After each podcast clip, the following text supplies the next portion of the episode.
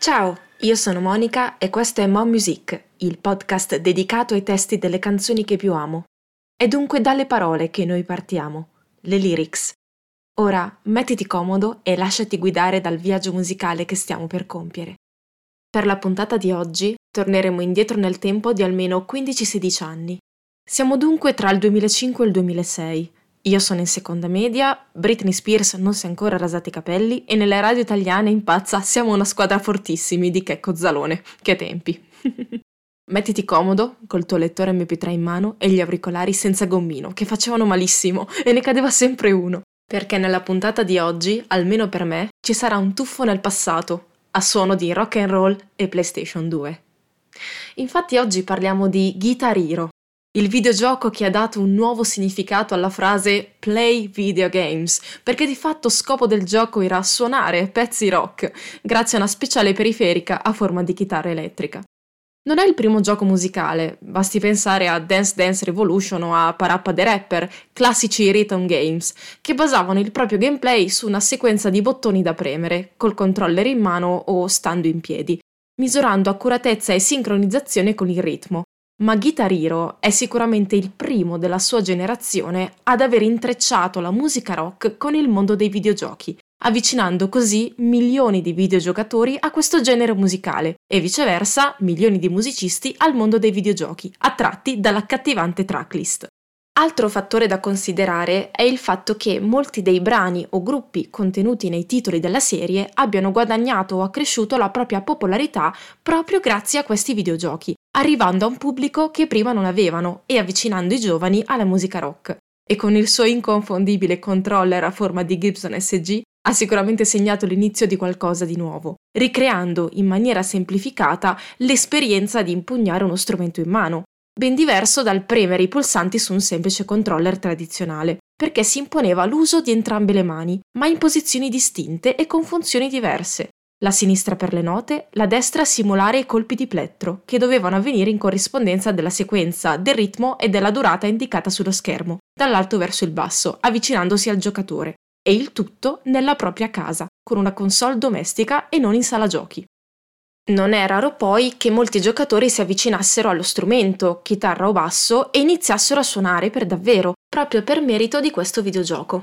Ed è così che nel 2005 esce il primo, iconico e rivoluzionario Guitar Hero per PlayStation 2, ad opera di Harmonix, in seguito Activision, titolo che fece scuola inaugurando anche un nuovo modo di fruire la musica e aprendo un nuovo capitolo nella storia dei rhythm games. Il gioco infatti si distingueva dai predecessori perché non aveva tracce strumentali create appositamente per il titolo, ma erano brani conosciuti, classici del genere rock, come per esempio Smoke on the Water, I Love Rock and Roll e Ace of Spades, Last the Peak per gli intenditori. Parlando appunto della tracklist, il primo gioco della serie includeva 30 brani di base più 17 canzoni bonus da sbloccare, per un totale di 47, con livelli di difficoltà crescente. In particolare, i brani base erano cover realizzati dallo studio californiano Wave Group Sound, che già avevano curato il sound design e i brani di Beatmania, il cabinato da DJ. Fun fact, dal 2014 sono il team dietro ai suoni delle notifiche di Facebook. E il loro portfolio artistico include anche Rock Band, un Guitar Hero che espandeva l'esperienza di gioco anche ad altri strumenti e alla linea vocale, ricreando una vera e propria band nella propria stanza, e i vari Dance Dance Revolution. In sostanza, quindi, se volete che il vostro gioco musicale o la vostra app abbia dei bei suoni, rivolgetevi a loro. Dunque, i Wave Group, oltre ad aver curato tutto il sound design del gioco, quindi eh, il suono in corrispondenza della selezione delle voci di menu, gli effetti sonori di sfondo e compagnia cantante, hanno anche realizzato i 30 brani giocabili della lista base, resi come titolo della canzone As Made Famous by nome della band, quindi tipo Cowboys from Hell as Made Famous by Pantera. Invece i brani bonus, quelli da sbloccare, sono proprio la master track originale e tra questi possiamo trovare i Black Label Society con Fire It Up o i meno noti Sheamus con All of This, che devono gran parte della propria fama proprio grazie all'apparizione in questo ed altri titoli. Dunque, i brani per la tracklist furono selezionati in base alla loro fama, certamente, ma anche e soprattutto a un altro fattore. I brani da includere dovevano costituire una sfida per il giocatore, quindi interessanti da suonare, anche se meno noti. Troviamo perciò pezzi con virtuosismi particolari, oltre che grandi classici della storia del rock. Quindi tra uno Ziggy Stardust e una Killer Queen abbiamo anche Frankenstein degli Edgar Winter Group, che ha un assolo di tastiera incredibile, e Caveman Rejoice dei Bags. Per questa puntata di Mo Music ho deciso di raccontarti qualche brano tratto dai primi due titoli della serie di Guitar Hero, perché sono quelli che ho giocato e che conosco meglio, insieme a Guitar Hero 3 Legends of Rock, a cui sarà dedicata la parte 2 di questo episodio, che uscirà prossimamente. Dal primo Guitar Hero ho estratto More Than a Feeling dei Boston, che molti conosceranno per l'airband di Scrubs, puntata 5x09, e Get Ready to Rock, con 2K dei Freezebop, altra band che deve molta della sua popolarità proprio a Guitar Hero, venendo eseguito il loro brano in milioni di case nel mondo. Tra l'altro io come personaggi usavo spesso Judy Nails e Johnny Napalm perché ero molto panchettona all'epoca e li adoravo. tu invece chi usavi in Guitar Hero se ci giocavi? Dunque, entriamo nel vivo della puntata. Uh, come iniziare a parlarti di More Than a Feeling, brano base in Guitar Hero 1. È forse una delle mie canzoni preferite di sempre e io personalmente, nonostante avessi i vinili dei Boston di mio papà a casa, ehm, non l'avevo mai sentita prima di Guitar Hero, shame on me. Perciò, almeno per me, si collega strettamente a questo videogioco. È un brano del 1976, primo singolo estratto dall'omonimo album di esordio dei Boston ed è stato incluso nel 2004 dalla rivista Rolling Stone nella lista delle 500 migliori canzoni di tutti i tempi, classificandosi proprio al 500 posto. Insomma, la classifica non poteva dirsi completa senza questo brano. e parla essenzialmente delle sensazioni che il cantante prova quando ascolta una certa canzone, che gli fa riportare alla mente i ricordi di una certa Marianne. Una sorta di Madeleine di Proust musicale, Infatti, sin dalla prima strofa possiamo accedere a questo ricordo, stimolato da quella familiar song che ci trasporta altrove. Ho guardato fuori stamattina e il sole non c'era più.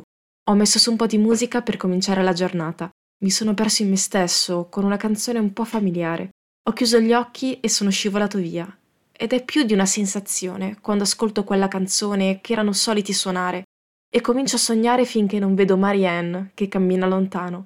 Molti vanno e vengono e i loro visi sfumano via col passare degli anni, ma ancora posso richiamare alla mente nel mio vagheggiare, chiaro come il sole nel cielo d'estate, quella sensazione, che è ben più di essa, con la mia Marianne, che cammina lontano.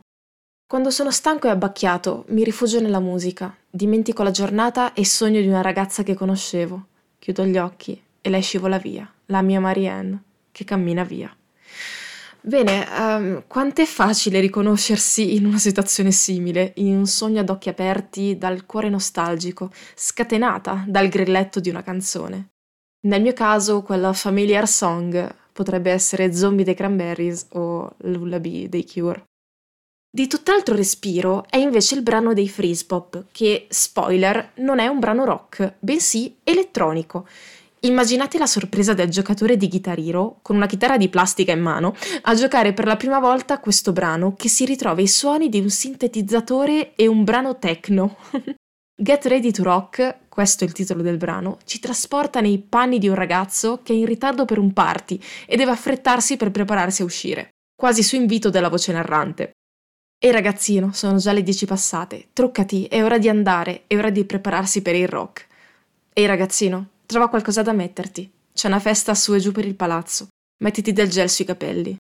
E assistiamo alla risposta del pretty boy che ci dice ci ho provato ad aspettare essere bravo e buono e ad essere paziente. So che avrei dovuto, ma non posso essere messo in disparte quando la strada richiama il mio nome. Sono vestito tutto di nero, non provo nessuna vergogna. È ora di rock per me.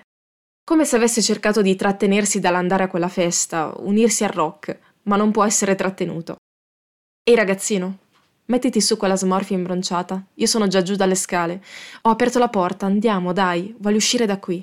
E il brano si chiude con un distorto accenno a Iron Man dei Black Sabbath, niente po' di meno che fatto col synth, segno che al rock, al party, noi ci siamo arrivati. Dopo il successo di Guitar Hero 1, l'anno seguente, nel 2006, viene lanciato sul mercato Guitar Hero 2, ora disponibile anche per Xbox 360, con una Gibson Explorer bianca in questo caso, e con molti più brani. Il nuovo titolo trascinava con sé numerose aspettative, visto il successo del primo, e vari leak su forum del settore facevano presagire un ulteriore successo. Si parlava in particolare dell'arrivo di Freebird dei Leinard Skynard, sì, lo so che si dice Leonard Skinner, lo dice anche l'album di esordio che contiene questa canzone, ma come per i Ramones li ho sempre chiamati così e ripudio la pronuncia corretta. Dicevamo Freebird, leggendario brano del 1973 di 9 minuti, caratterizzato da un lunghissimo assolo di chitarra lungo 5 nella versione in studio. Dal vivo poteva durare anche di più.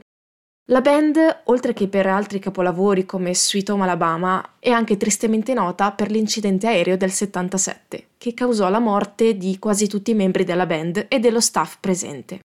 Naturalmente, dopo la tragedia, i Leinard Skynard, o meglio i Supercity, si sciolsero. Negli anni però sono stati numerosi i tentativi di reunion, con ex membri e o parenti.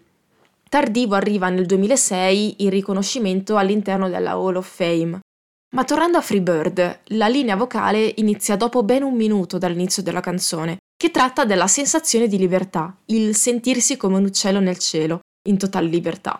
Il brano, scritto da Allen Collins e Ronnie Van Zant, è dedicato al chitarrista Duane Allman, fondatore dell'Allman Brothers Band, deceduto due anni prima in un incidente motociclistico. L'incipit del brano, l'iconico If I leave here tomorrow, would you still remember me? È una frase che la fidanzata di Collins, Katie, sua futura moglie, gli disse una volta. In Guitar Hero 2, che non tradì le aspettative quanto a qualità, parlando sempre della versione per PlayStation, perché è quella che conosco, troviamo più brani rispetto al capitolo precedente, 40 di base e 24 tracce aggiuntive da sbloccare, per un totale di 64 brani giocabili. Nella tracklist abbiamo di nuovo i Freeze Pop, che se già ci avevano stregato con Get Ready to Rock, ora ci ipnotizzano con Let's Talk More Rock, sempre con 2K, brano che io ho amato alla follia e continuo ad adorare dopo tutti questi anni, tra una chitar e l'altra. Il brano inizia con una sequenza di note che viene ripetuta a velocità e tonalità crescenti, per un totale di 20 volte, fino all'inizio della linea vocale. Questo, ricordo, era una delle intro più difficili da azzeccare. Di nuovo, come nell'altro brano, siamo in un'atmosfera di rave party, in una cantina, tutta impolverata e con le ragnatele, ma la musica alta, la notte giovane, tutti che si vogliono divertire, per favore non chiamare la polizia, fanno dimenticare tutto questo. Urliamo per conversare, i fusti di birra sono pieni. Dammi ancora altro rock, vogliamo il bis. Oltre a Freebird e i già citati Freeze Pop, da questo titolo ho selezionato il brano che mi ha fatto conoscere gli Avenged Sevenfold.